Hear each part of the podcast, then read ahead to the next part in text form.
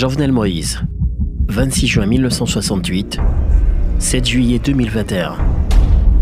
58e président d'Haïti de 2017 à 2021. C'est dans sa résidence privée à Pèlerin 5 que Jovenel Moïse a été abattu par des hommes armés de la nuit du 6 au 7 juillet 2021. Sa femme Martine Moïse, touchée aussi par balle, a été transportée d'urgence à l'hôpital.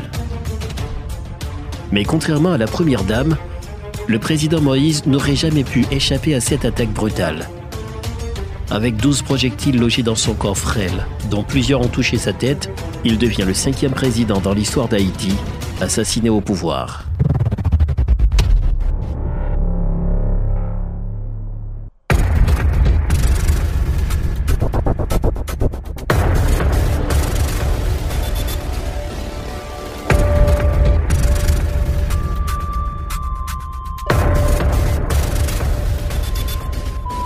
Le 6 juin 2021, quelques heures avant le drame, l'émotion et la joie comblent des milliers de fans du football qui jubilent une double victoire.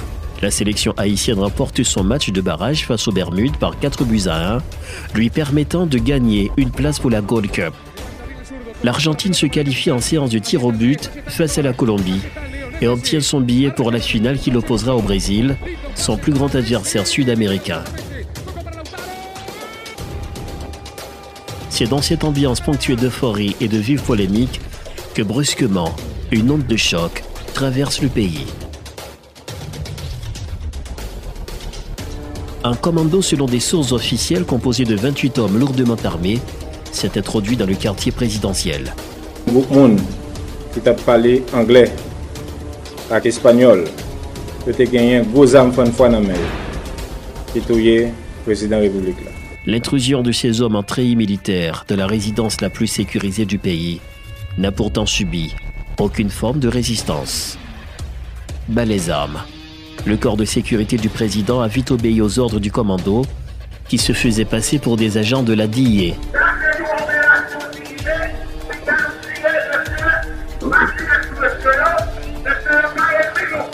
Jovenel est lâchement assassiné et sa femme touchée trois fois par des projectiles. Voilà le premier récit de l'assassinat du président Jovenel Moïse que les médias racontent au matin du 7 juillet. Dans un communiqué publié par le bureau du Premier ministre démissionnaire, le docteur Claude Joseph, il est rapporté avec précision les informations qui suivent. Vers 1h du matin, dans la nuit du mardi 6 au mercredi 7 juillet 2021, un groupe d'individus non identifiés, dont certains parlaient en espagnol, ont attaqué la résidence privée du président de la République et ainsi blessé mortellement le chef de l'État. Blessée par balle, la première dame prend les soins que nécessite son cas. Ces événements se déroulent dans la nuit du 6 au matin du 7 juillet et sont communiqués officiellement peu après que les assaillants ont exécuté sauvagement le président de la République les mercenaires ont eu le temps de savourer leur crime avant de se retirer tranquillement, laissant derrière eux ce qui reste de leurs victimes, méconnaissables et défigurés sous la rage des plombs enfoncés dans son corps, déjà mutilé à coups de machette. Jovenel aurait été torturé par ses bourreaux avant son exécution. Son cadavre autopsié dévoile d'autres formes de violence qu'il aurait subies des mains de ses agresseurs. Cette funeste scène se déroulait sous les yeux de sa femme, Martine Moïse, qui elle aussi recevait trois projectiles.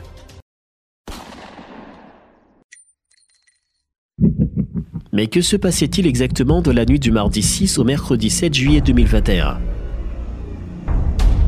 L'histoire que raconte le gouvernement autour de cet assassinat paraît pourtant farfelue, car même les plus modestes gens se questionnent sur la facilité avec laquelle cet irrémissible crime a pu être commis.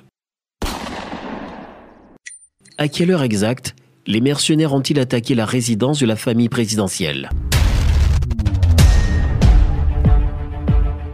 Jovenel Moïse serait assassiné à 1h du matin selon des sources officielles, alors qu'une caméra de surveillance avait montré le déploiement d'un commando à 2h44 du matin. Qui aurait intérêt à manipuler cette image pour brouiller ce magnicide? La résidence du président de la République est hautement surveillée par trois corps d'élite de la PNH. L'unité de sécurité présidentielle qui s'occupe de l'intérieur de la maison, l'unité de sécurité générale du Palais national qui surveille les périmètres extérieurs et le 4 team en renfort aux deux premiers corps. Plus de 20 hommes protégeaient le président et sa famille. Comment des mercenaires, malgré ce mastodonte dispositif de sécurité, ont-ils fait irruption dans ce quartier présidentiel pour tuer le premier homme de la République et ensuite blesser sa femme? Les hommes qui étaient censés protéger le président de la République et sa famille ont baissé leur garde pour laisser le champ libre aux mercenaires sous prétexte qu'ils appartiennent à la DEA. Dans une vidéo amateur transférée de nombreuses fois sur WhatsApp, on y voit une flotte de voitures arriver dans les parages de la résidence. La DEA, Drug Enforcement Administration, est une agence de lutte contre le trafic et la consommation de la drogue. Elle a déjà opéré en Haïti à plusieurs reprises contre des dealers de drogue, de concert avec la BLTS, Brigade de lutte contre le trafic de stupéfiants. L'un des personnages les plus connus ayant été arrêté par la DIA sur le territoire haïtien est le sénateur Guy Philippe, actuellement enfermé dans une prison fédérale dans l'État de Floride. Pourquoi la DIA mènerait-elle une opération dans la maison du chef de l'État? Le président aurait-il quelque chose à voir avec la drogue? Pourquoi aucune autorité n'était au courant de ce déploiement militaire? Pas même le président de la République à ce qu'il paraît. L'ambassade des États-Unis en Haïti, dans une première note publiée peu après cet assassinat, a nié toute imputation des autorités américaines dans cette affaire.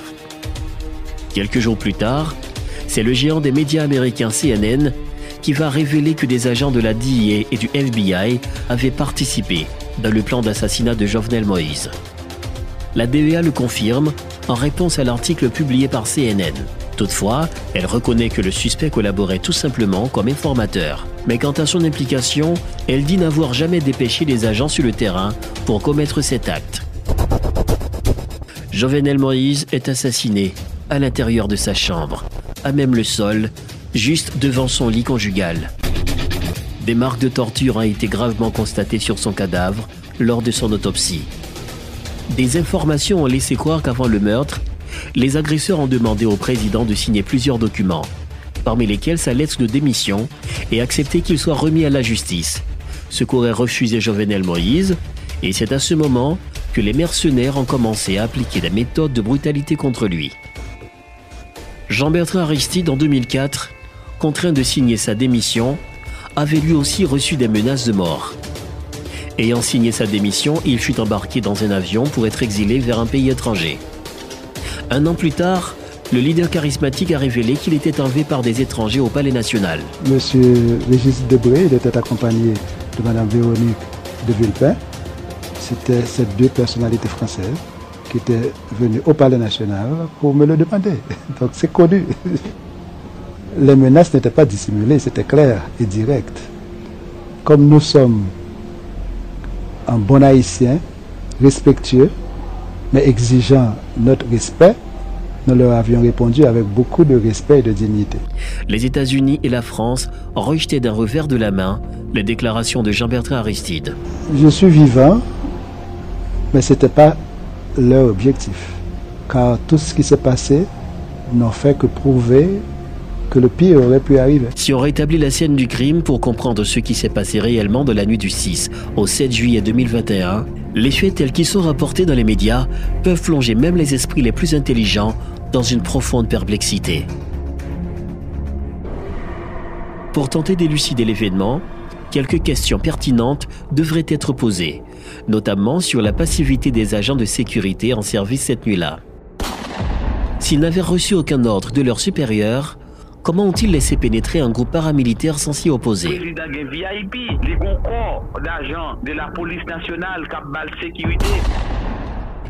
Le protocole de sécurité du logement du chef de l'État a-t-il été modifié ce soir-là Les dispositifs de sécurité d'un logement présidentiel impliquent un audit de sécurité très précis, inspection minutieuse dans les moindres détails, vérification des fenêtres, de toutes les portes donnant accès à l'extérieur, l'environnement extérieur est dûment protégé, limitant l'accès à la résidence. Les visites sont planifiées et annoncées préalablement au chef de sécurité présidentiel. Après considération faite de tous ces paramètres, on se demande si le président n'a pas été dupé par ses proches. Comment tout protocole de sécurité a pu être violé en moins d'une heure S'il s'agissait vraiment d'un assaut, les premières enquêtes ne devraient-elles pas investir la piste de sécurité du président? Ce coup ne peut pas être porté contre le président de la République sans la complicité de ses agents de sécurité. 21 hommes sécurisaient la maison du président au soir de son assassinat. Mais aucun d'entre eux n'a été blessé par balle. Aucun d'entre eux n'a riposté face aux mercenaires. Tous auraient été ligotés pendant que le président et sa famille se retrouvent seuls face aux commandos. Qui a tué le président de la République? Lorsqu'une équipe de tueurs à gages est embauchée pour accomplir une mission, surtout si cette opération est dirigée sur un autre territoire, la première chose dont elle doit s'assurer est le plan d'évacuation après avoir conclu sa part de marché. Or, ceux qui auraient assassiné le président occupaient encore la route de Kinskov au niveau de Pèlerin pendant la journée qui succède la nuit du meurtre. Qui le président aurait appelé quand il s'est rendu compte qu'il était en danger?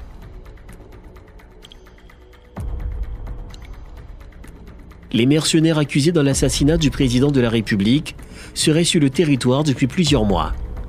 James Solage et Vincent Joseph, deux Haïtiens qui composaient le commando, ont affirmé que les mercenaires étaient en Haïti depuis environ trois mois. Vincent Joseph, quant à lui, confirme sa présence dans le pays depuis six mois. Ils auraient dit vrai en ce qui a trait à la durée du séjour des Colombiens en Haïti. Le 23 juin de l'année en cours, une opération musclée a été menée à la boule 12 contre un groupe armé qui terrorisait la population. Selon des témoins oculaires, il s'agissait des hommes blancs lourdement armés qui neutralisaient les bandits. En réaction, le chef de la police contredisait ces infos, tout en déclarant que ces représailles ont été 100% haïtiennes sans pour autant ignorer la présence de ce qu'il appelle des consultants étrangers au sein de la PNH. Depuis l'assassinat de Jovenel Moïse, la DCPJ se renseigne davantage sur ce qui s'est passé dans la résidence du président.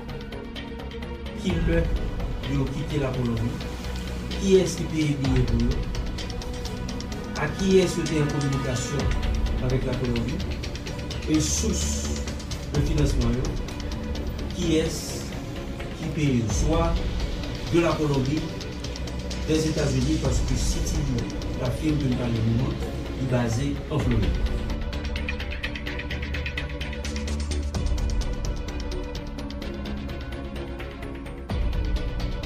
En parallèle, la Colombie, ainsi que les services de renseignements américains, sont sur le terrain pour faire lumière sur cette affaire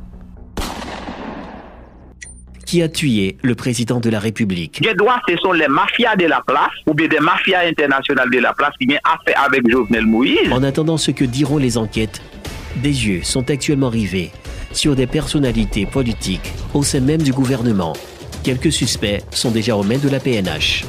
Une chose est certaine, Jovenel est mort, assassiné, avec les promesses dans sa tête. Moi dit, fuck pays a 24 sur 24 dans 16 mois. Faut qu'on téléphérique qui installe citadelle pour l'homme qui a besoin de citadelle ou cap monter dans cabine téléphérique pour monter citadelle. Il entre dans la terre avec le projet de son référendum et pire encore, il n'a pas eu le temps de résoudre son équation. Moi, je comment mettre terre, rivière, soleil là, avec mon ensemble pour le peuple qui a manger dans cette